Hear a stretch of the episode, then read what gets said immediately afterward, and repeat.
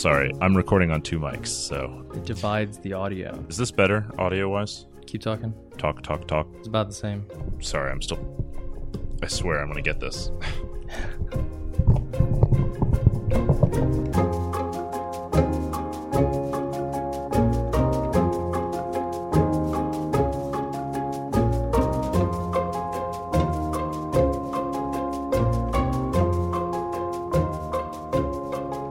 Live from the Mundangerous Virtual Studio in New York City, I'm your host Shane, And I'm your host, I-Hsien. and welcome to episode 52 of Total Party Thrill, a podcast for game masters and players where we discuss our campaigns in order to inspire yours. In this episode, we're celebrating a milestone a whole year of Total Party Thrill.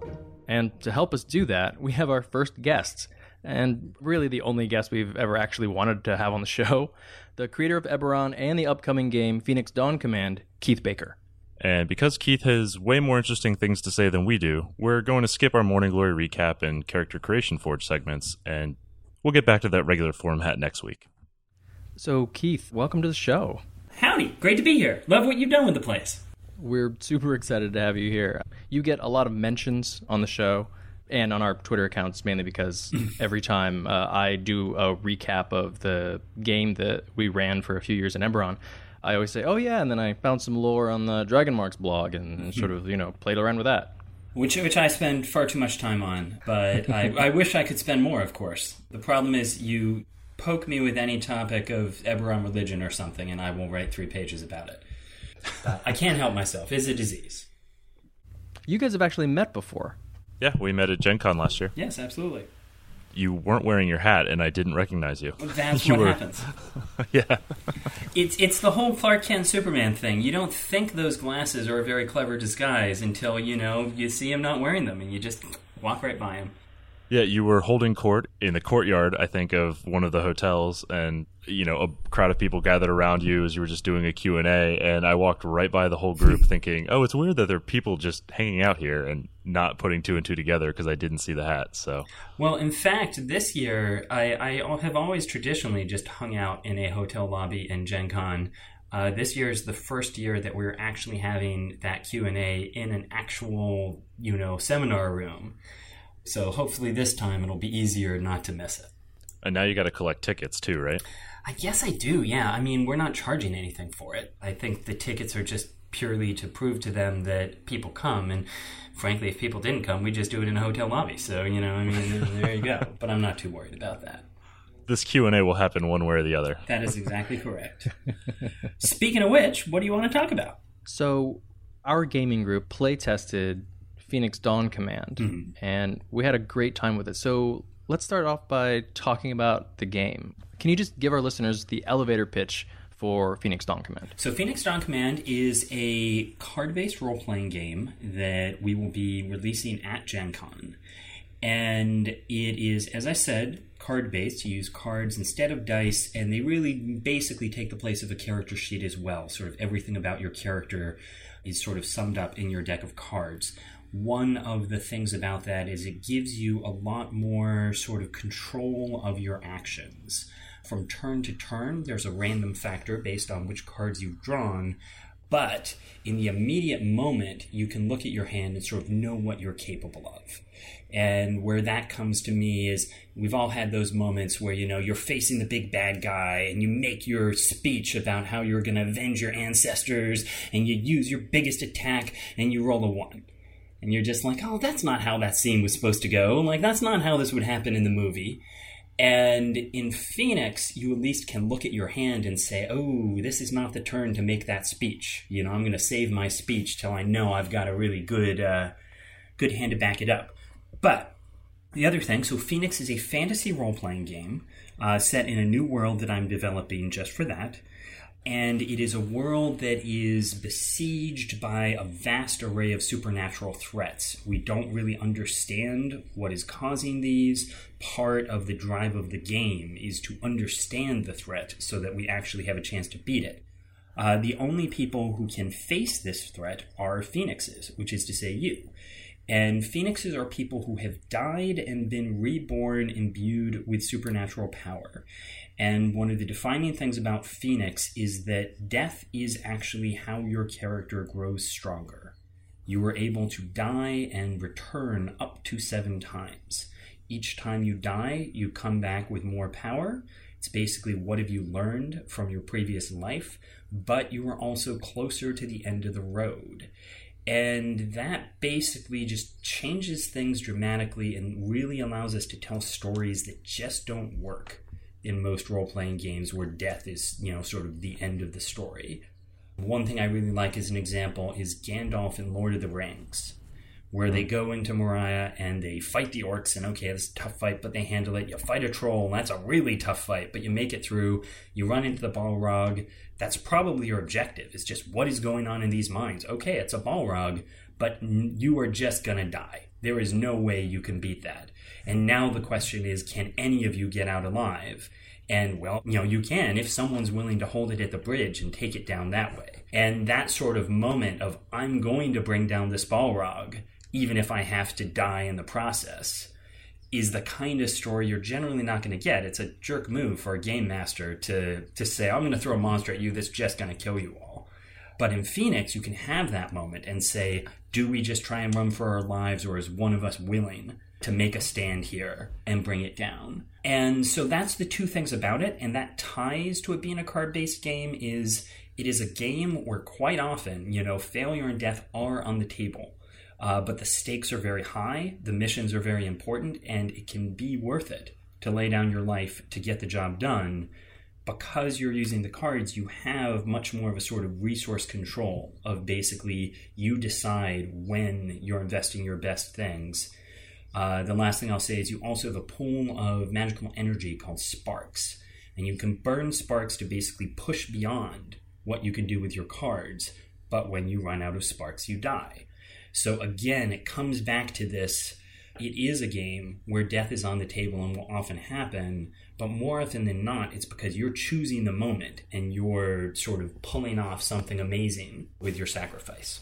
So is Gandalf a Durant? Is it is that Gandalf? I don't think he's a Durant. So basically, the point of the question is that Phoenix has schools, which are essentially like classes in other games, and your school is based on why you died and what you took away from it. So part of it is it's not just you become more powerful when you die, but we're going to actually talk about it and say what kind of death was that, because that'll determine what kind of powers you gain.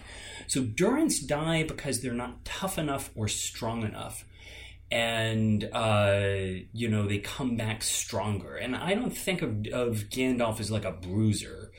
He's definitely wise and he's also sort of magically, I would tend to say he's either devoted or elemental. He's definitely got some elemental lessons because he does stuff with, you know, fire and such. Devoted definitely fits the wise sort of category, and devoted die for others. And I think it's pretty easy to say that in sacrificing himself to hold the line there, he's dying to save the others, you know, because uh, he's he's enabling them to get away. Fly, you mm-hmm. fools, mm-hmm. is all I'd say. So I would I would vote for Gandalf as devoted. The other option, of course, is uh, there is the bitter school, and the bitter dies in failure. and part of the point is it's always about how you see things. So it is the question of does your character view their death as, yes, I saved my friends, you know, in which case that's devoted, or do they say, that was terrible, in which case it's bitter? Yeah, I-Hsien and I both played bitters at different points, so that one really resonates. but uh, yeah, a lot of people the the bitter the bitter is the you know the Wolverine anti-hero barbarian sort of character, so they're a lot of fun to play. As a person who's made Gloom, of course, uh, I enjoy the bitter and part of what I say about Phoenix is in some ways it's the marriage of Gloom and Eberron. Because mm. it hmm. a fantasy role playing game, but it's also a story driven card game in which, you know, your character's going to die, and that's okay. So tell us a little bit about the story mm-hmm. of Phoenix then. So, the story of Phoenix is you have a fantasy world. It is a world in which magic exists, but it is not understood. Magic is powerful and dangerous. So, unlike Eberron, where magic is very scientific and incorporated into civilization, in Phoenix, it is a force that has shaped many of the cultures of the world. You can sort of see these people sort of mastered shamanic magic these people made pacts with spirits, and that sort of established the flavor of the cultures that exist. But because it's a very dangerous and mysterious force, it's actually something that has been suppressed and is not uh, common in the world. Essentially, the first phoenixes, the first thousand phoenixes that appeared, unified all the nations of the known world into what's called the Empire and that was great. And they stamped out magic and you know made the world a safe place until people essentially said yeah but it's kind of creepy having these thousand immortal dudes you know ruling us and deciding what we can and can't do. Uh, that led to a civil war and ultimately the phoenixes stepped down. There was all this carnage and they sort of said you're right. What are we doing? We should be protecting the empire not ruling it. They stepped down and after that they stopped coming back and so until recently, phoenixes have really been just sort of a legend. It's a story. Hundreds of years ago, they say that there were these great immortal heroes. And over the last couple hundred years, things have really been pretty good. It's been peaceful, happy until three years ago when the Dread began. And the Dread, as I said, is just a whole series of supernatural threats sort of almost anything you can imagine. We have an army of the dead that's risen and is marching north. We have something called the chant, where basically people will start chanting and killing people, and anyone who hears the chant either joins in or gets killed by the people who are chanting. And we don't know exactly how it starts, we don't know how it spreads, but you know, we've lost entire cities to it. Uh, you have shape changers, you know, werewolves, ghosts, uh, mass hysteria, ancient spirits, you know, known as the fallen folk. You know, sort of all these things going on. And essentially, you could argue there's a touch of sort of Pacific Rim, of the point being, we know it's getting worse. We know more of these things are happening. We know we've lost more and more cities and territory, but we don't know why it's happening. We don't know does the chant have anything even to do with the Bone Army? Or is it just sort of all of these things are happening at once? Uh, so, like I said, it's a big part of the setting is not simply can you handle whatever immediate fire you're dropped in the middle of, but also can you understand it? Can you figure out why these things are happening? Meanwhile, phoenixes have just started coming back. There's not very many phoenixes in the world, so you're sort of more like a ragtag resistance movement than, you know, the heroes of the empire at this point. And I like to say it's a little like if King Arthur just showed up at the Pentagon and said, I'm here to help. You know, yes, we have legends that, that he, he is going to come back when he's needed, but no one's really expecting it. And if he did, would anyone believe him?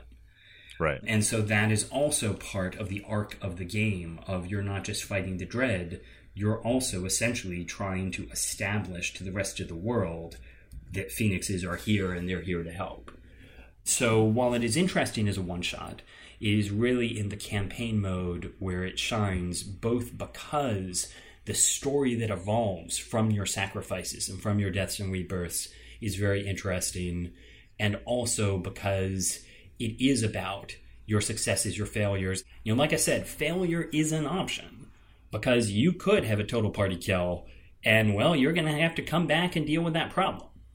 You know basically if we drop you in a village where there's a chant outbreak we can say you have one hour to stop this. And if you can stop it great. It doesn't even matter if a bunch of you die doing it. You know just stop the the spread. If you don't if you all die then by the time you come back we're going to have lost that whole city and if that was like a vitally important strategic city, then you're going to have to deal with the consequences of that in the games ahead. And so that's one of the more fun parts to me is it is something where as the, the campaign goes on, you really are dealing with the outcomes of your previous adventures. So when you talk about the campaign, Phoenix, it's like a 500 page book now, right? Mm-hmm. 460 technically, but only 460. uh, given that we were originally planning on 120, and then with the Kickstarter we added 60 more pages to get to 180, and yeah, well, actually it's it's 460, but you know, hey, light reading, summer yeah, reading, right? I'm going to take it to the beach. So yeah. part of that is that 200 pages of that is a seven mission campaign arc. So that was my question. Is that campaign arc, is that sort of how you've envisioned most players are going to interact with the Phoenix world? Uh, it is, but at the same time, it is totally intended as something that you could just look at and you could pick and choose, or you could use it as inspiration. Uh, you know, Phoenix is certainly a game where you can make your own adventures.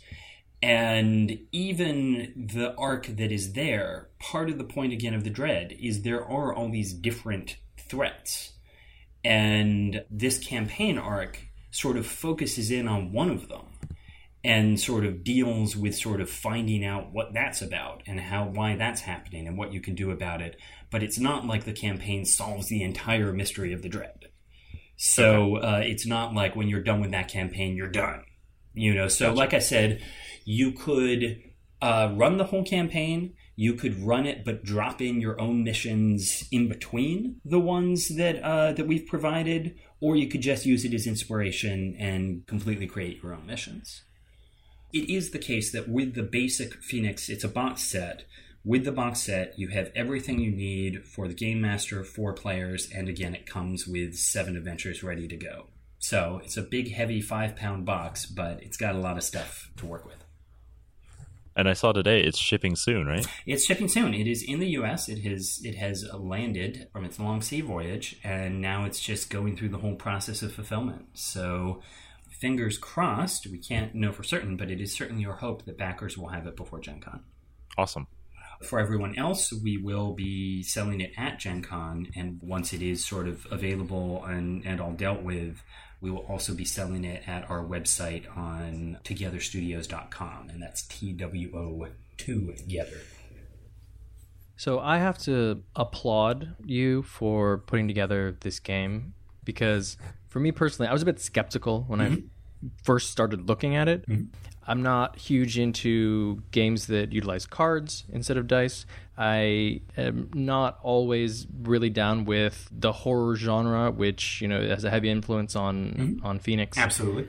But when I started playing, I loved that you could really dive headlong into the game and not worry about, you know, are we going to make it out of this? Because kind of part of the fun was not making it out of it it's really interesting because that's one of the hardest things sometimes to get across to people who are used to playing a lot of D&D or Pathfinder is there are points in particular when you're attacked when you may want to just say I'll take that attack even though I could block it because I'd rather save up my energy to do something really awesome on my turn.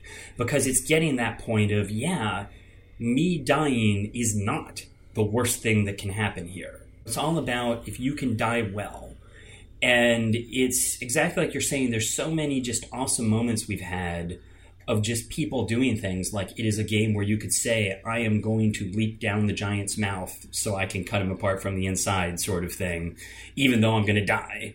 Which you just would never do in another setting. Or again, Gandalf smashing the bridge with him on it. You know, I mean, that kind of thing. And I think that's a good point. You know, you're saying bringing up the horror genre. And that is certainly an aspect of it, and tied to the fact that it is a mystery. We don't understand it. But again, because the worst thing that can happen to you is also in some ways the best thing that can happen to you, that does take a lot of the, if you will, despair out of it. So I'm really glad to hear that. There's a dichotomy about the game that I like that gets expressed mechanically as well.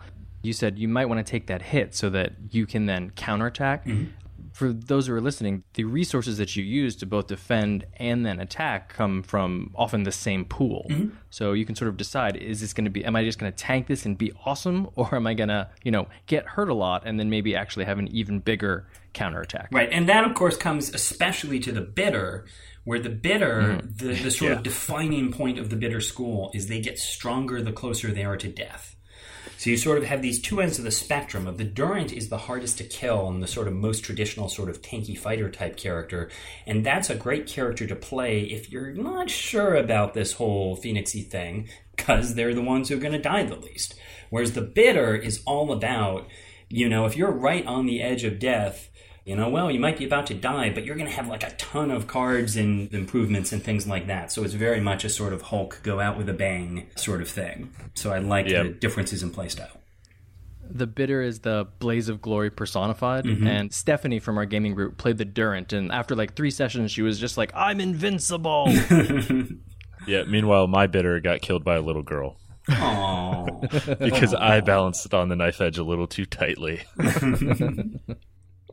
Well, so speaking of the deaths, I did love for for the you D and D and Pathfinder players. Mm-hmm. Shane and I build a lot of you know 5e characters and we love to multi-class mm-hmm. because we like all these different kinds of abilities and i love that death and advancement basically comes with multi-class built in Yeah, your first death as part of character creation. You say, How did you die? What death was that? And that really sort of defines your core critical abilities. So when we say you're a bitter phoenix, I mean your first death was bitter.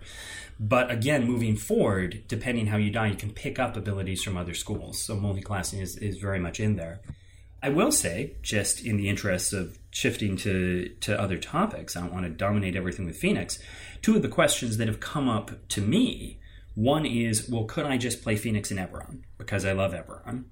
And another is, could I play Phoenix with the D20 system? And part of the point to me is both of these things are possible, but I did not originally come into this planning to make a new role playing system. There's lots of great role playing systems out there, and I wasn't really thinking about it. The Phoenix system is very much oriented around that concept that death is how you improve, and that's why I like having the card based element and things like that. In D&D, basically death is not in your hands. You're going to fail a saving throw. The opponent rolls a critical hit. You know, a lot of these things are in the hands of chance. And that's fine, because that's the kind of story it is. In Phoenix, where death is very much on the table, having that ability to feel like, but it's a choice I'm making. I'm deciding, will this attack hit me, or am I going to spend all my resources to defend it? I'm deciding, oh, I'm going to pour everything into this final attack, and I don't care if I get hit afterwards. So you easily could take the basic concept and just say, "Oh, it's I'm going to play D&D, but we level up, you know, we gain 3 levels each time we die." That would work, but it's not going to feel the same. Meanwhile, looking to Eberron, could we run Phoenix in Eberron? And the point to me is that again you could, but part of the point of the setting of Phoenix is it is a world that is in a desperate situation and needs heroes and the stakes are very high. It is there's a chant outbreak in this village and you have one hour to stop it, or thousands of people will die. And that makes that sense of me throwing my life away to beat this guy is worth it because I'm saving all these people. Whereas if I was just going into a dungeon and it's do I get a magic sword, it's not going to really feel like this is a moment where it's worth it for me to die. So my point to if people wanted to run in Eberron is you definitely could, but you'd want to raise the stakes. So one of the examples I give is say, sure, there's another Xoriat incursion. The Mourning is spreading. You know, you need something that you're saying this is the existential threat that we need you to try to stop. Because that's what makes Phoenix really feel worth it, as it were, is this sense that your death really means something. So you definitely want to make sure the stakes are high. Yeah, I was going to say, talking about the horror of mm-hmm. that's kind of inherent in Phoenix. When I was the GM, I had a little more information than you guys did as players, and that definitely struck home for me that the existential threat is the mm-hmm. horror. Mm-hmm. I guess there was a little bit of body horror in some of them, and there's a little bit of that kind of jump scare. You know, mm-hmm. we we had tension mounting, and and then oh, now it's the oh crap moment, right? Right. But so much of it was we don't understand any of this, and we don't know how to go forward, and we just have to do something because we don't have enough time to figure it all out. And I, I really like that. going back to you know as a longtime Lovecraft fan, that is the point to me of a lot of what I feel. I feel the hardest thing about a Call of Cthulhu adventure is people know they're playing Call of Cthulhu, which means they are expecting weird things and stuff like that. Mm-hmm. Whereas of course Lovecraft's protagonists don't, you know, and that part of the thing is having to deal with you know fear of the unknown. And so it is the case that, as you say, with Phoenix, it is a classic we are fantasy heroes fighting against bad stuff but there is this big part of it of can you understand it because just stopping the chant outbreak doesn't actually really accomplish that much if you don't know why it happened so i really enjoy that. And i've certainly seen in dealing with the chant specifically different groups you know some groups will just be like zombie apocalypse and just like kill everything. And other groups will say oh my god these people are still alive. They're infected by this disease. Can we find a way to save them? And you know go out of their way to to not just slaughter hordes of chanters.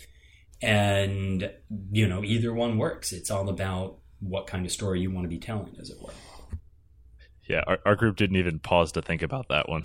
it was just kill them all. That's part of what I find really interesting is is you know most groups say essentially I get this this is a zombie thing you mow down the hordes of zombies that's what you do. But I've had Right. other groups who very specifically were like no we need to contain them we need to understand this. Uh, and as I said, I find it very interesting both seeing what people do and I like that the system is flexible enough that it can handle both of those. We basically started off as an Eberron podcast. Mm-hmm. So, if you don't mind, Oh, we'd like to talk I, about I hate talking about Eberron. I mean, you know, ugh, it's such a chore. But no, I, I can talk about Eberron all day, every day. So yes, let's talk about Eberron. Awesome. So, I think a lot of fans want to know: Do you play in any Eberron games anymore? I have not recently because my life has been so much about Phoenix for the last three years that I mean, up until the beginning of this year, I was running like running two or three Phoenix games a week. And then also going to cons and things like that. Because again, you know, we're making this new game. We had to make sure it really worked. And part of it was also I needed to run long term campaigns to make sure those really worked. With that said, I think it was early last year was the last the last session we had. I have been playing in a fifth edition Eberron game. I started out with a changeling rogue who I liked a lot and who I had different personas for for different skills and such. One of the things I liked is like when I was using intimidate for like intimidated melee combat, I had this sort of thug character who I would bring out, and you know, then I had my more diplomatic, suave, normal character and things like that. Uh, so I liked that character a lot, but I wasn't enjoying the rogue as much as I had hoped. I find the rogue is sort of a better sniper, and I like being in the midst of, of combat. I'm more, of, if you will, a fighter by nature. So I switched to a half orc paladin from the Demon Wastes. So a Silver Flame paladin, but the Ghaash'kala instead of the Church of the Silver Flame. The, the original. Yeah, exactly. And that was part of what was fun about it is one of the other characters in that game. That was actually an Eberron game where they jumped like 15 years into the future. And one of the other characters in the game was a cleric of the Silver Flame, but it was actually Jaela Daran. And the idea was that because this Oh. was the continuation of a very long time Eberron campaign, uh, was that she had been ousted as the Keeper of the Silver Flame and uh, had disappeared, you know, in this sort of sacrifice, and now was suddenly back. And it was sort of okay. What does that mean? Why is she back? Is she going to try and regain her position? Uh, so you basically had her. You had someone playing like I think a warlock who was sort of an arcane archery kind of character, but who was a devotee of the Silver Flame and was sort of like protecting her. You had a shifter barbarian. Oh, and we had a gatekeeper druid who showed up later. But I really liked playing this this sort of yes, technically we are both the same religion, but again, I'm coming at it from a very different perspective. And you know, it's so cute that you people think that your your little fire up in in Thrane is is important, sort of thing. So that was actually was actually a lot of fun. Right, Lutheran. How how quaint. Yes, exactly. and that's something where, frankly, because of that, I spend a lot more time really thinking about the Ghaash'kala uh, and the Demon Wastes. And certainly, if Eberron gets unlocked for the Dungeon Masters Guild, which I hope it will, that's a topic I'd love to write more about. That's really exciting. I think one interesting thing is if you go to my website, keithbaker.com, well, it's keith-baker, I've written a number of these Dragon Mark Q&A posts about this, and one of the recent ones was about faith and religion. And it wasn't actually on that post. Someone posted elsewhere, you know, sort of writing about that, that essentially Eberron doesn't have enough gods. Uh, you know, it, it has only only these couple different religions, and that's not really enough for your cleric to really have enough to work with. Yeah, And- I totally disagree with that. Yeah, I it has completely the agree as perfect well, number but- of gods. I had to cut out an entire pantheon in order to make it usable because there were just too many gods that I was throwing at players. Which one? What you cut out? The dragon pantheon. Oh yeah, fair enough. yeah, they had gotten to Argonnessen later, and so it was like, mm, you're already you're invested in the Silver Flame and the Sovereign Host. Let's just stop there. And let's face it, it's basically the sovereign host anyway. Yeah, yeah. I didn't want to have to explain that. But that was the point to me, is to me, Eberron isn't about, let me just give you an infinite number of pantheons. But what it does do is give you a lot of different interpretations of those pantheons. So mm-hmm. essentially, just like here, we were both followers of the Silver Flame, but we were very different. And part of the fun of it was exploring those differences in you know in the way things played out. And just likewise with the Sovereign Host, you can do all sorts of different things with the Sovereign Host. It's not like you know two characters feel exactly the same. So is that hard for you as the creator to play in an Eberron game that somebody else is running? Do they make choices and you're just like, oh, but that isn't how I would do it? it is really interesting. It's harder with novels. There are a lot of the novels that I read and I'm like, oh, no, no, that's not how that's supposed to work. But playing, I will say one of the earlier games I played was the Mark of Heroes campaign, I think, which the RPGA did. And one of the things that was funny about that is one of the other characters was playing a bard, and I was playing a Warforged Artificer. But basically, anytime he made a bardic knowledge check, the GM would just point to me. And you know, I would tell them what they what they would know with you know with that result. It's like, okay, what do you know about the Dhakaani on a twenty? You know, Keith. And so it's sort of like being the Hitchhiker's Guide to the Galaxy. You know, they just turned me on when they needed Eberron lore. Uh, right. So that was kind of fun. The game I'm playing with the Ghaash'kala, it's actually the GM is someone who ran like an Eberron campaign that I was in for like two or three years. And really, it's kind of fun because I'm usually the GM. 90% of the time throughout my life, I've been the GM. So it's actually kind of fun to get to experience the world as a player and mm-hmm. get to develop a character. And part of you know, with Eberron, we've got the whole. We don't tell you what caused the mourning. We encourage you to sort of add your own details. And so part of what's fun is I don't know exactly what's going to happen. If you see what I'm saying. Like we start investigating the mourning, I don't know what he's decided. And so it's kind of cool that I can play in it, even though I created the world and not know the answer to every mystery. Yeah, I love that about Eberron. I, I mean, I think we've talked about that a bunch of times on the show that the mm-hmm. fact that there's this huge central mystery right smack dab in the middle of the continent is just it's great because no game is going to be the same and you can't really worry about canon and all mm-hmm. of those types of things because it's just not there. And flipping back to Phoenix for just a moment, what I will say is in Phoenix, which is also very much about a mystery, we do give you an answer, but we oh, also oh, do say feel free to change this. You know, here's a couple other things it could be. You know, we're working, canon is this, but we also very much do encourage game masters to add their own twists or to, you know, make it their own. Unlike the Mourning, you know, we do give you an answer because it is very important. And, you know, if you don't have any ideas, this is the one to work with. Yeah. But again, I'm very much of the opinion that campaign settings should be a source of inspiration as opposed to limitation you know, it should give you ideas for stories. It shouldn't be something that says that story is impossible. You know, you should always feel free to to do what you need to do to tell the story you want to tell. Well, speaking of inspiration, what uh what's inspiring you right now? What are you what are you watching on TV? What movies? What what's going on for you that's been inspiring you recently? Well, that is an interesting question, especially for you know what would inspire me into role playing, as it were. Certainly, things I've been watching. Uh, Mr. Robot, I've been watching recently, mm. and I really enjoy. And that ties into if we just look to Eberron. The point of Eberron is Eberron is a spectrum of noir on one end and pulp on the other. And I love both of those things. And so Mr. Robot is very much sort of noir, you know, low action and morally shades of gray, you know, sort of uh, thing that I love that sort of tone. And I could totally see, I've never done it yet, but I've always wanted to run an adventure. Are you familiar with Steven Brust, the Vlad Taltos novels? Old series. He's he's written ten million of them by now, I think, but I really like the first couple.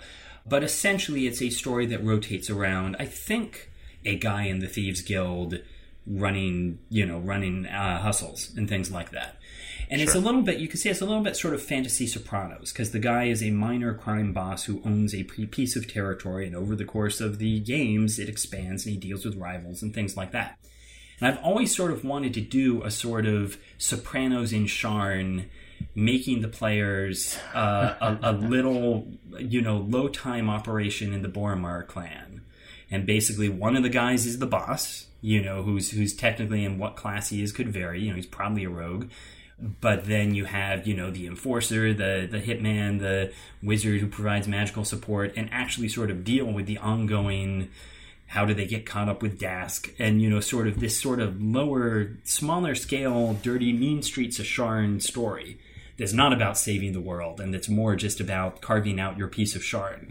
And so when I look at something like Mr. Robot, where it is, again, these sort of people down at the bottom of things trying to, to run their hustles and get by, uh, I could definitely see having some of that, that tone in an, you know, an Eberron rogue heavy sort of game.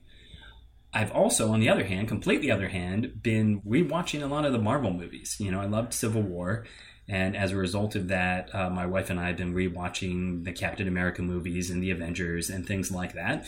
So I also love, you know, the uh, the over the top cinematic action.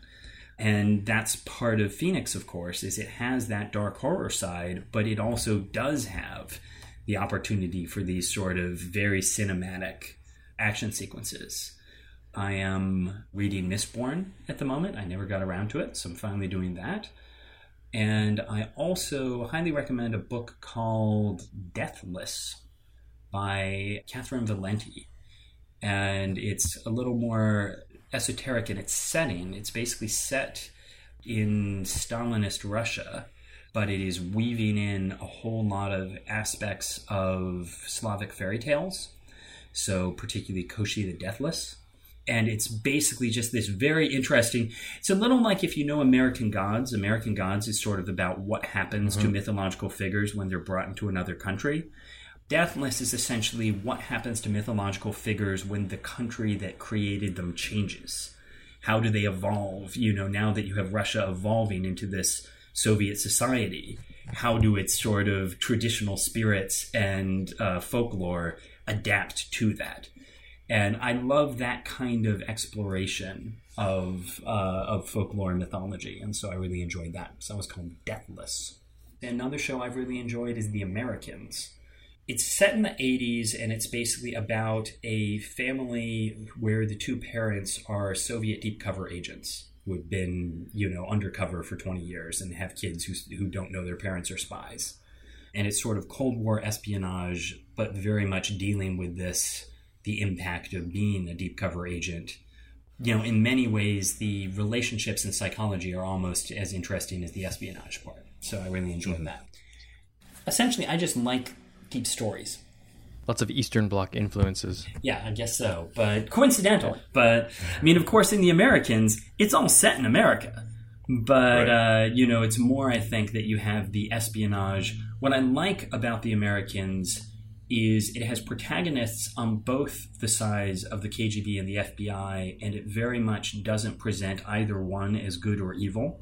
It basically says these are people working for different countries with different beliefs, doing what they believe in. And that to me ties back to Eberron, where again, part of it is saying all the people believe that they are the heroes of their story. And you can decide who you mm-hmm. think is right and who is wrong but they all feel like you know they are doing what they are doing because it's the right thing to do and that very much with uh, the americans is what i like is that they they have that level of sort of depth to the characters so we will put links to all of that in the show notes listeners ladies and gentlemen you now have your summer reading and watch list excellent once you finish your 500 pages of phoenix and of course i've been watching game of thrones well yeah i've uh, i've lost at bingo multiple times. So Excellent. thanks. I've been doing all the dishes in my house. that was very fun. As I've been watching it with a group of friends, and I always make bingo cards for when we go to see Marvel movies. You know, Civil War, The Avengers. Uh, and a friend of mine said, "Well, why don't you make these for Game of Thrones?" Uh, so I've been posting those on my website, and I'll I'll continue to do that next year. Yeah, the problem is when we have to pause the show to argue over whether or not a uh, a scene has just qualified as a bingo square. We we would just do that live. You would definitely have people saying, you know, is that magic? Is that magic? Right. Uh, or is that gratuitous nudity? Exactly. Uh, I, I no, that, that nudity was earned. I, I, have to say there was definitely uh, one category where It was the first time Sansa sees Littlefinger, and after long, you know, in the season, and I had a square that was Littlefinger acts creepy. Yeah, we argued And- over that and, one at length. And I, watching that one, I was just like, I, he did not feel that creepy to me. I felt he was getting Right. slapped around. I'm like, I'm, I'm disappointed because I was expecting some quality creepiness, and I'm just like, no, he was, he was not that creepy. But you know, I appreciate that it facilitates discussion. Near marital strife. Well, fair enough. I've decided my next uh, Eberron game is Mm-hmm. going to be a family of Karrnathi spies growing up in Sharn with their children who feel Brelish. Yeah. There you go. I'm, I see. I would. I would do that. I will say that a game that I seriously considered running at one point was actually going to be a Mission Impossible style game where all the characters were changelings. and and it was totally going to be each session. You know, who are we this time? What's our mission? You know, and everyone has new uh, identities for every every game. And We didn't end up running it, but I like running concept games. So uh, when I run games at conventions, I always have try and pick an unusual theme that people probably aren't playing at home, just to give them an experience that you know they probably don't have. So I've had the Karrnathi A Team, you know, where all the characters are mostly undead.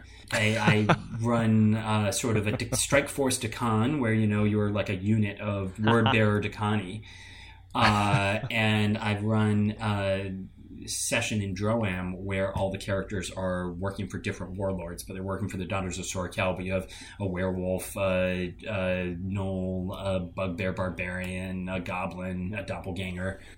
You know, so again, very different sorts of characters. One of the games I ran at home actually was a, a two shot, I think, but it was a Valenar warband. So it was everybody make Valenar uh, and we had a very Valenar centered thing. And so I love that sort of exploring a particular aspect of Eberron. Yet at the same time, I also really loved that three year campaign where I really got to dig deeply into a character. I will say one thing that came up in my Dragon Work on Faith is one thing I really enjoy as a cleric. If I'm playing a cleric type character, is actually questioning my faith. And I will say that in that campaign, uh, my character did actually start out as a Dragonborn Paladin. He started out following the sort of draconic version of the Sovereign Host. And over the course of the campaign, he basically lost faith in that and ended up becoming a priest of the prophecy, and which was a very interesting sort of thing. Wow. And uh, and basically saying this is what you know shapes and defines our lives. Uh, and it was sort of a fun way of like justifying things like healing spells and such as it is not your time to die. but as I said, it was a very interesting arc for that character that I really enjoyed. Yeah, I actually had the same thing with the Crisis of Faith Mm-hmm. for my character in the Morning Glory campaign. I was a Silver Flame Inquisitor, and just because of the timing of the game, we started with the 5e playtest rules Mm-hmm. and then moved into the published 5e. And I switched character classes and switched races. And so we worked that into the story as I went into a portal at one point and came out at another, and I was a different person, right? And so I-Hsien worked that in as I thought that, you know, Silver Flame Inquisitor, I thought that Siberys had actually changed me because I became a dragon The- sorcerer. The vestige of Siberys. Right. Right. And so, uh, you know, I'm, I'm proselytizing that Siberys is alive and, you know, we need to be doing stuff about this, right? And people are looking at me like I'm crazy. And then slowly, you know, kind of came back into the Silver Flame and ended up more dedicated to the Silver Flame than ever. So it was, uh, it was a fun arc. It's interesting that you mentioned that because that was also part of my character as well. Is it was in that case we were just starting fourth edition, and Oh. part of it is I started out as a paladin, and I really just after six or seven levels, I'm like I really don't like the 4e paladin. Mm-hmm. Uh, and so we actually ended up, I shifted over into being a cleric instead, uh, which I was much happier with. And it was similarly part of that transition. It's just, just as this whole idea that I'm just approaching things in this completely different way, and my character's had this, you know, revelation of his purpose and such. It was a very interesting campaign, a lot of different things tied together there. But I also love concepts like, yes, Siberys is still alive, and what do we do about it? I will say one of my favorite campaigns that I've run as a game master. Three of the players were one was a changeling cleric of the Silver Flame, who basically decided that as a novice he had stumbled into corruption within the church on the part of like his mentor and was so sort of baffled and distressed by this that he basically said i've got to get out into the world and understand corruption like from the ground up so that i can really know what it's about and know how to go back to the church and change things and so he's out in the world you know trying to sort of get down to the mean streets and see how it works. And then we had a paladin of the blood of Vol, who basically, I love this guy that he thought his arc out in great detail of essentially saying, long story short, he was raised by uh, Erandis Vol, thinking that Kaius had betrayed his family and had his parents killed when he turned on the Order of the Emerald Claw, or the, mm-hmm. the Blood of Vol in general. And when I say raised, you know, guided, not like personally, right, you know, yeah. she was his right. mom or something, but you know, but basically, she's, she's not great with kids. Yeah, but basically, that his whole purpose was. I am trying to gain power and allies so I can go and overthrow Kaius for betraying the Blood of Vol.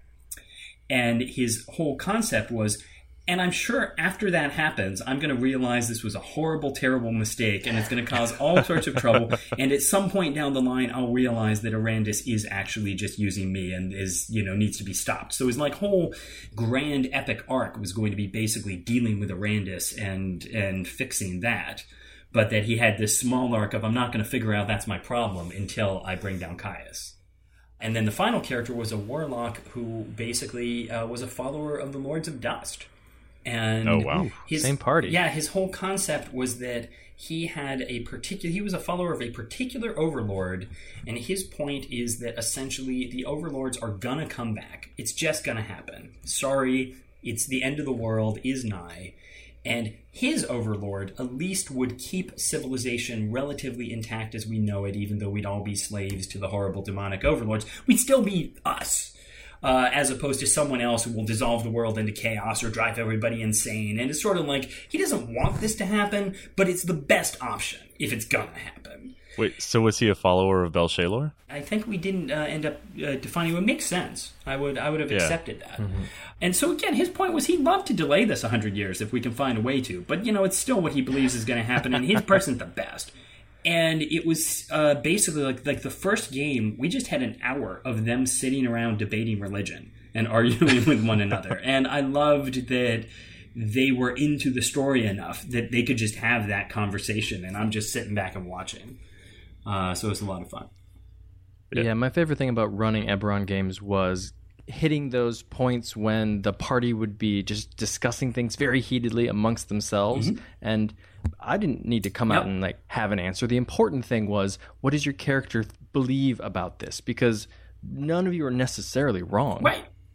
And and like I say, it was the exact same thing. Of it was just great to hear them all sort of getting into their concepts and and debating them. Yeah, a lot of times our debate was uh, is Brand evil? I feel like Brand is evil. The Silver Flame must be evil. so, guys, I'm good. I promise. uh, it's actually funny you say that because my half orc paladin, I believe, was also named Brand, if I'm remembering. Correctly. Oh, really? Yeah. Was his father also a blacksmith? No, his father was a, a human paladin of the Silver Flame. And uh, actually, okay. the concept here was that his father had brought Cloyner back from Flamekeep because Tira, oh. the concept was that it was an ancient artifact of the Silver Flame that Tira had actually gotten from the Demon Wastes. That ah, was a Ghaash'kala weapon sense.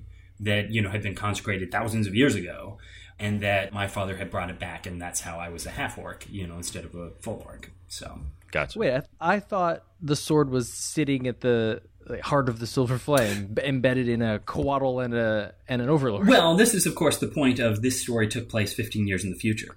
Oh right. So let this go on record. I am not the only Eberron GM to slip in a little time travel. Yes, yes.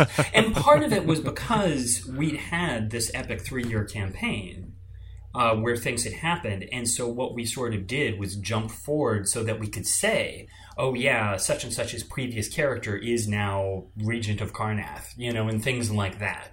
that campaign ended, I think, with Jaela, not a player, making a huge sacrifice and disappearing, you know, joining with the flame. Mm.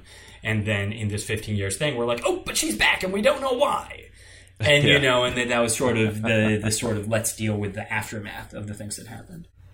In one of the, the campaigns that this group ran that I wasn't in, uh, it ended up that Garrow, who is a minor character I created in Shadows of the Last War, who's this minor mm-hmm. uh, sort of goofy Emerald Claw flunky, who's actually a changeling, uh, had ended up becoming King of Karrnath. And that they brought him down. You know, he'd like murdered Kaius and, you know, done all this stuff and they defeated him. But I was just like, wow, Garrow, really? That guy? Um, and actually, that was part of the backstory of my Changeling Rogue was that she was actually a descendant of Garrow and had his identity sort of that, you know, could put his face on but it was sort of a point of shame that the previous guy using that identity had basically, you know, brought shame onto it. And so part of the arc of that character was I'm going to redeem Garrow and, you know, make Garrow great again. Um, and as I say, I ended up shifting because I decided I'd rather play a paladin and, and boot things in the head than than play uh, a rogue. But I love that as a concept, and that was part of the idea of the way I was doing changelings of saying that basically personas. You know, changelings create these identities that are actually like heirlooms that they would hand down. Mm. So Garrow was this, yeah, I love that this idea. guy, you know, the Garrow identity had been passed down her family for hundreds of years. And, you know, hey, he's a vampire. So, you know, or at least he looks like he's a vampire. And so that's how people don't question that he's hundreds of years old.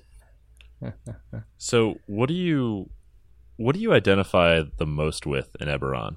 like as you as you sit down like is there an npc or a country or a dragon marked house that is just keith baker all over it yeah is there an author insert uh, there's one or two and i'll come back to that in a moment but by and large there really aren't i really love everything and this is where it's kind of crazy when we talk about religion because i can totally put myself in the shoes of a follower of any of the religions you know, I can argue from the point of the blood of Vol, even though I can just as eagerly uh, argue from the point of the silver flame, because they both make mm-hmm. sense to me.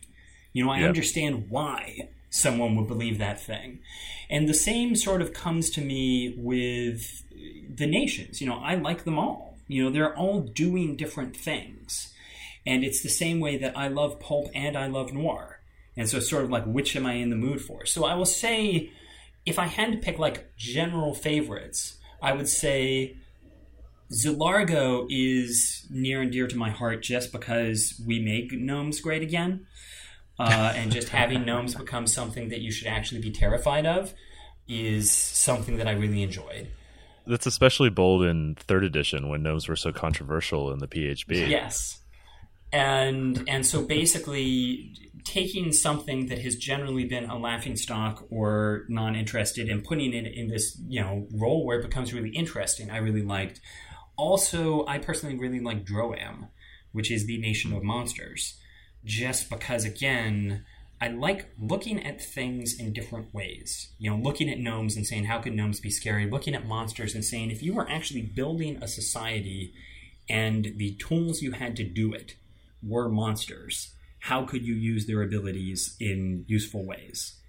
Mm-hmm. And so, you know, part of the point of it, uh, you know, you have Medusas as a form of cryogenic suspension.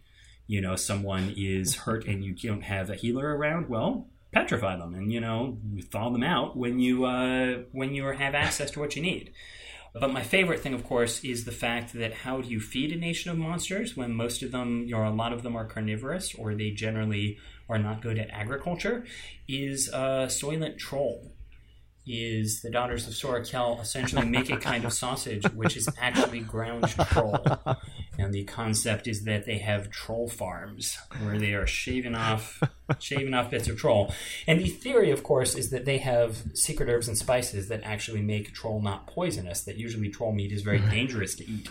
But it still comes to that idea of, hey, you can you can uh, you know, cut a troll's arm off and it grows back, so hey, why don't you eat it? Yeah. uh, foot again. Yeah. And again, I do not think troll is very tasty, but you know, mm. everything tastes like troll is what we discovered. Well, it cooks up too fast is the problem. it's it's always well done. And the acid reflux, uh, it's terrible. So I will say that that those are things that I particularly enjoy just because they are very different from other things. But like with the Five Nations, what's my favorite Five Nation? I really like them all in their own ways. It's really, you know, am I more in the mood for the Grim Karrnathi, uh, you know, spies, or am I more in the mood? I often have ended up playing Cyrans because the Cyran story is so good for adventurers. Uh, you know, it's it's Mm-hmm. very easy to have the Firefly comrades in the war. We fought together and we lost, and now we're adventurers because, frankly, we have nothing else. Is a very easy starting point for why are you adventurers in the first place. But I, you know, again, I love all of the nations, and to me, Aundair is the one I've sort of done the least with. But in my mind, I can think of all sorts of cool things I could do with Aundair. We'll, you know, we'll go there at some point there's a lot of parts of Eberron that haven't I haven't had the time to develop as much as I like. The Lhazaar Principalities are a good example. But there's really nothing out there that I'm not excited to talk about if I had more time to do it. I always wanted more uh, from Sarlona. There was one book in 3.5, but I mean, it's so massive. Mm-hmm. Absolutely. Right? And it's just untapped and ready for stories. No, and and you know a whole nother campaign. Uh, you know, if I'm doing alternate campaign settings, as it were, is Sarlona before the Sundering. Uh, you know, the Sarlona nations before the Inspired showed up and wrecked everything. So there's a, certainly a, a number of Eberron in the past scenarios I would love to explore. Yeah, I would love to explore the Giants of Xen'drik mm-hmm. before. I was just going to say, yeah. Yeah. Yep. Beca- or even just exploring them in the current era, but exploring them through their history of their ruins, right? Yep. I think that'd be a really cool Yep. immersive campaign. No, absolutely. And I love the idea too. One of the things I've never actually done, but I love it as a concept, is players finding a giant wizard spell book and wizards having to try and learn the spells from this book. You know, turn the Yeah. page, you know. but uh, or just scrolls. You know, a giant's scroll. Think about that for a moment. You know. Yeah, and then you've got to get the airship out there to to actually move the thing, and then somebody follows your airship, and you know now they found your dig site. Yeah, it'd be great. Yeah, as I say, I mean that's the biggest problem to me with Eberron is there's so many stories I'd like to play, just not enough hours in the day. You talked about uh, hopefully the DMs Guild gets opened up to Eberron content. If that happens, have you thought about just sort of compiling all the information from Dragon Marks and just, you know, making it pretty to look at, throwing it up there, and you know, just offering it for pay what you want? Uh, I, I think that's quite reasonable, you know, especially with pay what you want, just because it's all out there, so it'd be easy to organize. You know, I certainly have, in fact, one of the dragon marks is here's what I would start writing if it opened to the DMs Guild tomorrow, and there's no shortage of things I would love to write if it was possible to do so. But yeah, I mean, there is a lot of good stuff in the dragon marks, and certainly. I will say with the last couple and the one I'm working on for, for the next time, I'm trying to actually make them a little more initially formatted. That is to hmm. say, start by saying, rather than just literally, here's the question, here's the answer, here's the question, here's the answer, let me start by taking a bunch of these questions and actually writing a general piece that addresses them, but in a mm-hmm. sense, more like an article and then get to the sort of very specific question and answer points, in part because that first piece would be something that would be easier to put into that kind of format, as opposed to just here is a list of 2,000 questions. It's it's almost like you know something the rest of us don't. I wish that I did, in all honesty.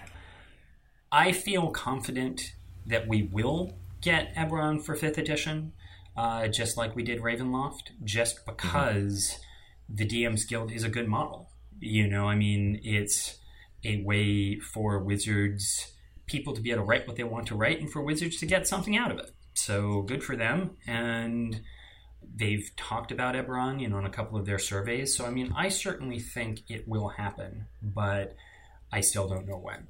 But I would hope within a year. You know, we'll see.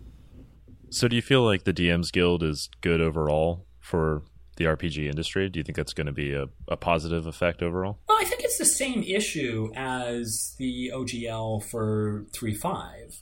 On the, the good side is anybody can write what they want, and especially with the PDF aspect of it, there's even less bar to entry. Um, so it gives the ability to have both more content and more specific content. So the point is, with all the things I'd like to write for Eberron, the vast majority of them are things I know Wizards would never put into print just hmm. because they're too nichey. You know, I hmm. would love to write something about the goblins of Deccan. And I know there's a couple thousand people who would love to have that, but a couple Right. thousand people isn't enough for Wizards to be able to make a book on it. They need to sort of get things that are going to get tens of thousands of people. And so I like the DMs Guild because it means I can say there's a big enough audience for me to want to make this thing. Uh, I think the drawback is because there is such a low bar to entry, it, the, the danger is that it gets so flooded with stuff that it's hard to sort of find the needles in the haystack. Yeah, we've done a fair number of Dungeon Masters Guild reviews, and I think we definitely agree with you. Yeah, and I think that's really where it's going to come down to does the community become strong enough that there are names people trust either as writers or reviewers? That, you mm-hmm. know, there is essentially the Siskel and Ebert who I can say, well, if they say this thing is good, you know, and maybe that's you guys. I'm just saying. But I'm saying that's the issue to me is I think the DMs Guild has great potential. The question is if that will get buried in, you know, just the tremendous amount of stuff it could generate. Right. With Eberron, I, you know, definitely have the things I want to write. I'm glad that other people will get to, to write what they want to write. But it is, again, that I have no idea if suddenly, you know, Eberron is opened up and there's suddenly 52 different books about the Dragon Marked houses or something like that. I don't know. We'll see. I don't think you have to worry about your stuff not rising to the top. Fair enough. Do you hear that, I-Hsien? Uh, is that the sound of us interrupting our guest for just a bit of shameless self promotion? Yep. So let's talk about how our listeners can get in contact with us. We do love hearing from you. You can tweet at Shane at Mundangerous. That's M U N Dangerous. And you can tweet at I-Hsien at Evil Sans Carne. That's malice minus meat. And you can tweet at the show at TPTcast. You can also email us if you can't fit it into 140 characters at totalpartythrill at gmail.com. And last but not least, you can find us on the web at www.totalpartythrillcast.com. And Keith, uh, where can listeners get a hold of you? So I am also on Twitter at, at HellCowKeith and on the web at Keith, K E I T H, hyphen baker.com. So those are the two best ways, and there's a contact button on the website. If folks need to send me an email. And Twogether Studios as well, right? Yes, so TW, Twogether Studios, TWO Together. We are in the middle of updating our website right now, but within the next couple weeks it'll be updated. And again, that's where you'll get all the latest Phoenix news and where you'll be able to order Phoenix. So I'll certainly be talking about that on keithbaker.com too. So we're going to be at Gen Con, uh, and Keith, we know you will be too. Uh, but what are your plans? What's happening there? And are there any important dates or events that fans should be aware of? Certainly. So, Twogether Studios is going to be demoing Phoenix all through the convention. If you go to the event selection page on the Gen Con website and just put in Together, TWO, Together, you bring up all our events. And so there's a constant stream of Phoenix demos, so you can try the game, uh, get a taste of things. Beyond that, we'll be selling the game in the Kickstarter room, which is being run by uh, Kickstarter and Black Box, along with Cards Against Humanity. And so that's uh, a place where you'll be able to both sort of see a really short demo of it, but also to actually buy the game. And beyond that, I in particular am doing a Q&A, as I say, the same thing I usually do uh, in a hotel lobby, but this time not in a hotel lobby. I believe that is Thursday, but that's just going to be a chance to just talk to me about uh, Eberron, Phoenix, or anything at all. And then we're doing a seminar about Phoenix specifically, sort of all about the game, how the process of creating it, and things like that. And I'm also taking part in the uh, Writers Symposium. So I've got a couple different panels that I will be participating in for that. So if we search Keith Baker on the Gen Con event listings, we'll find most of those? That is correct. Uh, so Keith Baker, you'll find all of the seminars I'm in. Twogether, you'll find all the Phoenix demos because I'm not personally running most of those because I have to actually, you know, eat and sleep. Right, right. So I think I have played at least one of the demo scenarios. Is it the one involving the rooftop? This one, no, no. So you that is one of our old demo scenarios. This is something I am designing specifically for Gen Con. So the rooftop scenario is sort of just, oh, here's a, a scene and we don't really finish it out generally. Whereas this is something where I'm actually trying to make it two hours, sort of essentially you do get a beginning, middle, and end of the, the scenario. It's a little hard because we are trying to squeeze it into two hours. We don't want to basically take too much time. And we want you to get a Yeah. taste of it and be able to go. The two hour session uses pre generated characters because it kind of has to. Uh, we're also doing what we're calling tragic backstories, which is a one hour session that just takes you through the character creation process of Phoenix because it's actually one of my favorite parts of the game. And so that's just something where you'll get to make a Phoenix of your own. Oh, that's really cool. And I would encourage all of our listeners, if you're going to be at Gen Con, sign up for one of those sessions because it does not take long to fall in love with this game. Thank you very much. Yeah, like I said, I did not think it was going to be my type of game. Totally was. Yeah, I had to drag I-Hsien to playtest it. but, and then had to drag me away. right, yeah. And then he was like, but He's we're like, Can you run it for me? And I was like, no, my bitter's level three. Well, I certainly hope when you get the hands on the game and actually have the full seven mission arc, you know, again, one of the things I'm very happy with is that the missions are very different and do sort of, you have a lot of very different situations that it's, especially as your characters become more important, and you know, not more important, but more powerful, and they can handle mm-hmm. sort of bigger events. Mm-hmm. And so I'm very happy you know, part of the point is the arc sort of thus showcases different types of adventures to then help you when you're creating your own. To say, I'm looking for something more in that kind of mode. Yeah. Is there going to be new content coming out for Phoenix as well? Are you guys going to do splat books or are you going to do additional adventures? Definitely, we're going to do more stuff, and part of it is going to be that's really going to depend on how the game is received and what people want. I would definitely like to do more adventures. It's probably not going to be the first thing I'm going to do because the seven adventures in the book, you know, should actually keep people busy. You know, it's really about seven to nine sessions worth of of adventure, depending how long your sessions are. Uh, so I don't think adventures will be the first thing people will do. I certainly do want to explore the world more. In mm-hmm. part because you know, even with a 500 page book, there's on that's not a whole ton of space to really delve into the setting.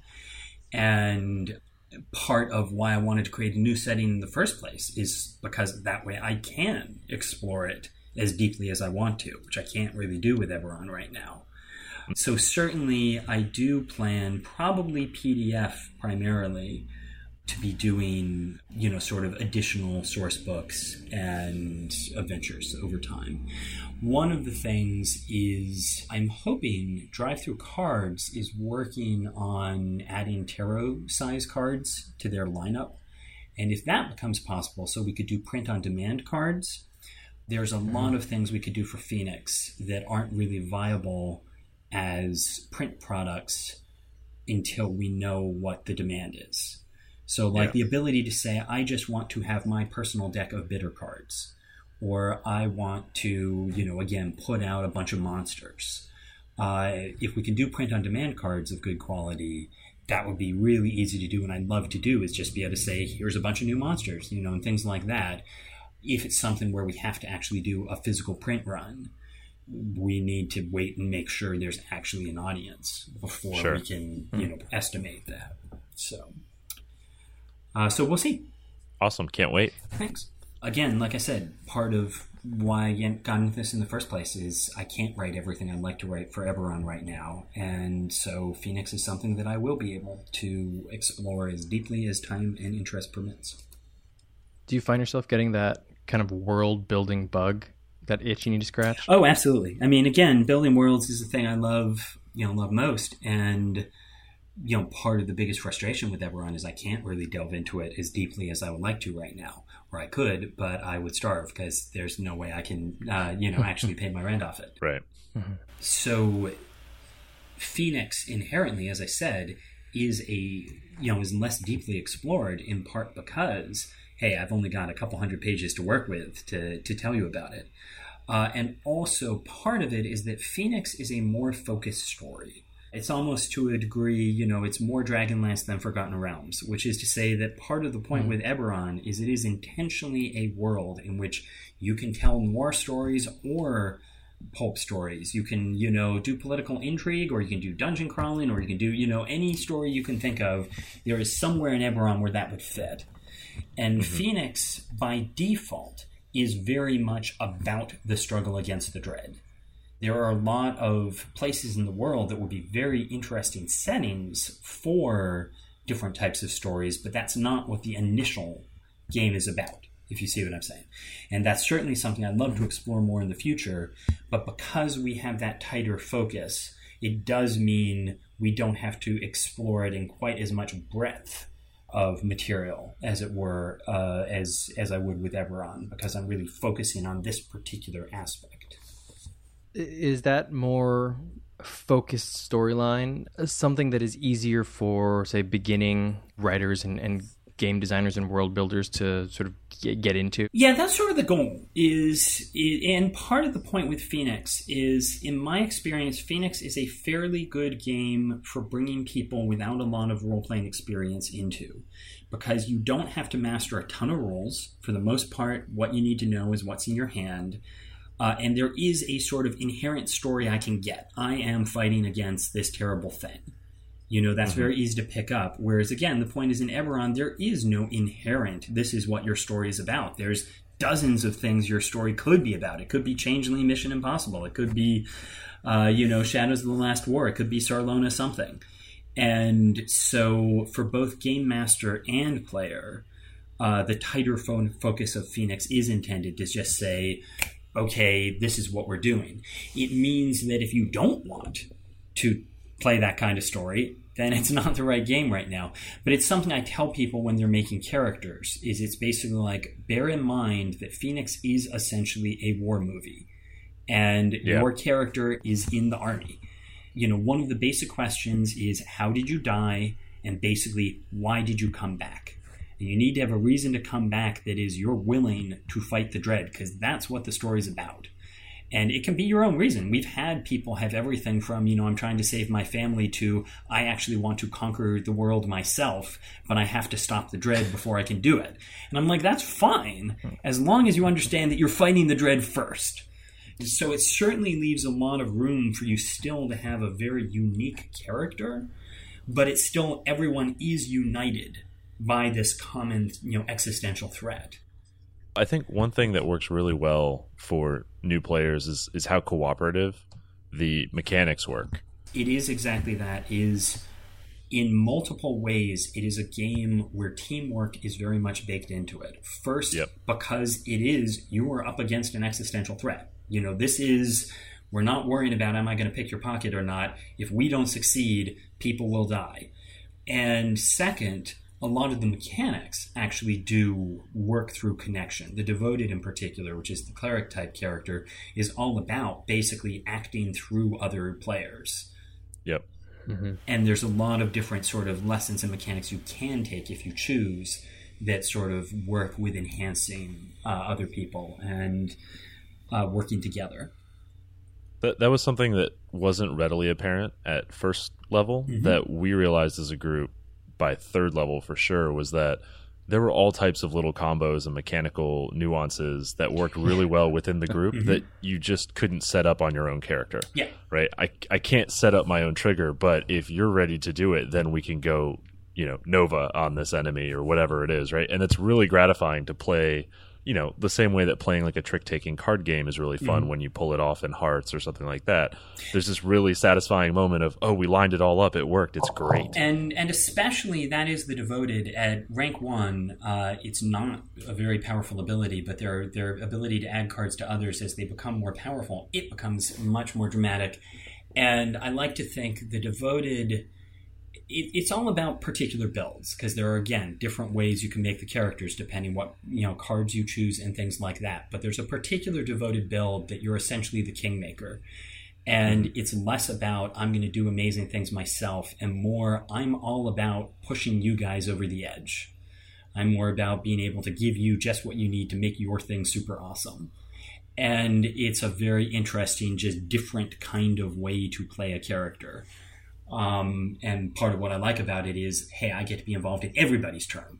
you know, right. I'm not just waiting for my turn to come around, I'm waiting yours. But I completely agree. Some of the best moments I've had have been exactly that sort of everybody feeling like they're coming together to make this amazing thing happen. Yeah, and it's it's incredible as a GM too to watch that happen in real time mm-hmm. as the players slowly piece together. Like if you do this and I do this and we do okay, this can work. Let's do it. Let's try it. Are we counting right? We can make it. You know. And and that's exactly as I was saying. As the missions themselves go on and the threats get bigger, and you're dealing with with greater things. By the time you get to the sixth mission, there's a pretty epic thing you have to deal with. I'm just saying, and you have to work together like that to have any chance of success. And again, to me, the whole point is it's not that it's better than anything else. It's just it tells a particular kind of story really well. And if you're in the mood for that kind of story, uh, you're going to have a lot of fun with it. Yeah, I think pretty early on we discovered the devoted feeding the bitter and creating a damage engine. Mm-hmm, so mm-hmm. it was that was a ton of fun. You want to keep the bitter alive, but just barely. Right. And that's the interesting thing with the devoted is the devoted can go either way. This game doesn't have spells like cure light wounds where it's just a magic damage goes away. The only way to heal injuries for the most part is that the devoted can take your injuries onto themselves, but then they can pass it to their mm-hmm. enemies. And so there is a build of Devoted that's sort of more the Paladin build that is very much frontline combat, and it's all about you hit me and I just hand it back to you. Mm-hmm. But I prefer the the Puppet Master backseat Devoted myself. I know we're running long on mm-hmm. time, so uh, one more question for you around world building. Yeah, absolutely. Both Eberron and Phoenix have these huge central mysteries mm-hmm. right in the middle mm-hmm. of the setting, right? Yep. Is that difficult for you to try and build all of that logical framework around when you don't know what the player or what the GM, what the reader is going to choose as the cause of that mystery? Well, it's a very interesting point uh, because when you take Eberron, a lot of people ask me if I know what caused the Mourning. And the answer is I don't. I have a I, I wasn't even going to ask you. yeah, I have a short list of six things that I think these are all very likely things to have. You know, any of these would be a really solid. This could have caused the Mourning, but I've mm-hmm. never picked one because I've never felt a need. And the point to me is that to me, the Mourning is less a mystery that exists because I want it to be solved, as much as it is a thing that has shaped the world by being a mystery. And that, you know, what I always tell people is bear in mind that if the Mourning, if you, if the answer is known, it will change everything. Because if it's something that can be harnessed and repeated, then whoever controls that power suddenly is the most powerful force in the, the world if it can't be repeated, if you discover that no, it was just a weird one shot or it was because we were using too many fireballs, so stop using fireballs, then the war could easily start up again. Because the thing I keep telling people is nobody won the war. Nobody's really happy with how the war ended. They just stopped fighting because they're too scared to keep going until they know what the Mourning was about. So, you know, very much to me, part of uh, something I work into Eberron Games is a lot of the powers are still getting ready for the idea that sooner or later we will have another war. And, you know, we're going to be ready when that happens. And some people want that more than others. But basically, to me, it's just what you were saying of it's about what is the impact of the mystery. And also feeling that I could come up with multiple interesting answers based on the kind of story I wanted to tell because that's always what comes back to me is the setting should provide inspiration for ideas. It should allow you, I want you to look at it and say, oh, wait, but if it's blank and blank, then I can do this thing. And so it's something that I was inspired actually in some ways. Some of my earliest role playing work was for a game called Over the Edge from Atlas Games uh, by Jonathan Tweet and John Nephew. And that is a conspiracy based modern day game but it is a game that also encourages the game master to basically answer a bunch of critical questions about conspiracies and such. And I love it because I love conspiracies, but I loved that I could run this game and then I could still play in someone else's game and not know what they're doing with the conspiracy, so not feel like it's entirely spoiled. But the critical point of that is to feel like there are two equally interesting things that this conspiracy could be doing. So the point with the Mourning is I don't want it. If there was just one obvious answer, there's no mystery. The fact that I can Right. tell you here's six answers and any one of those could be a really interesting but very different story is what makes it compelling to me. So likewise with the dread in Phoenix, it is too central a part of the story for me just to say I'm not going to give you anything to work with at all. So as I said, there's a lot of things in Phoenix where we basically say, "Hey, you can make this up yourself, but if you don't want to, here is an answer," uh, which you know is something we don't do with the Mourning in Eberron. But nonetheless, even there, I do provide. I think we provide three alternate possibilities where you know we don't go into them in as much depth, obviously, but that's intended to sort of start you thinking. And the idea is, I like it that you would say, okay, I really like this piece, this piece, and this piece, and I'll keep all of those, but I'm going to twist this one around and add my own thing here. And um, the point to me with settings, I always made my own worlds. You know, when I was growing up, everyone was like, well, what's your favorite setting? I love Planescape, but I've never actually played it other than Planescape Torment because I always made up my own stuff. and the point to me is, not everyone has the time to really build an entire world in its full depth, to really sort of find all the things. And that's why we have settings. But I still love making something where it's fairly easy for you to feel, but I'm making this my world. You know, I'm changing things here and there and feeling like this is what makes it uniquely mine. So that's certainly something I'm always looking at uh, when I'm building a world. This has been great. I, I really appreciate your time, and I love hearing you talk about Eberron. I'm super excited about getting Phoenix in my hands and getting to read it and answer all those questions that I've had as the GM. Well, So you know, somewhere down the road, if you want me to come back and answer Phoenix questions, I'll be happy to do that. maybe at our two year anniversary. There you go. We'll just make it a tradition. Keith, thanks so much for talking with us. We'll see you at Gen Con. Absolutely. I'm looking forward to it. Take care, guys. So, what do we have planned for next week's episode?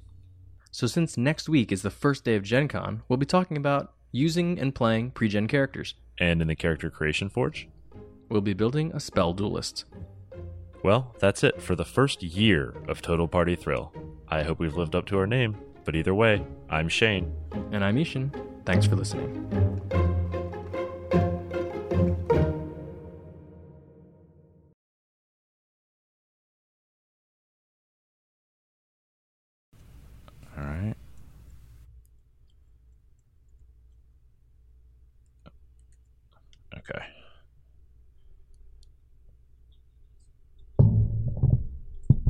Yeah, I can I can fix that uh, once we get all the audio files lined up. So that's no problem. Um, Shane, you're quiet on this end, but if you can hear you fine, then we're good.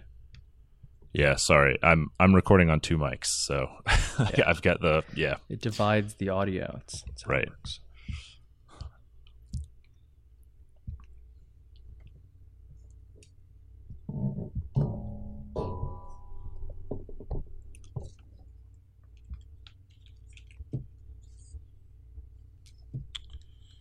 All right. Hey, I-Hsien, is this better audio wise? Can you hear me better? Keep talking. Talk, talk, talk. Uh, it's, it's about the same, but it's fine. All right. Lovely. Okay. Sorry, I'm still. I swear I'm going to get this.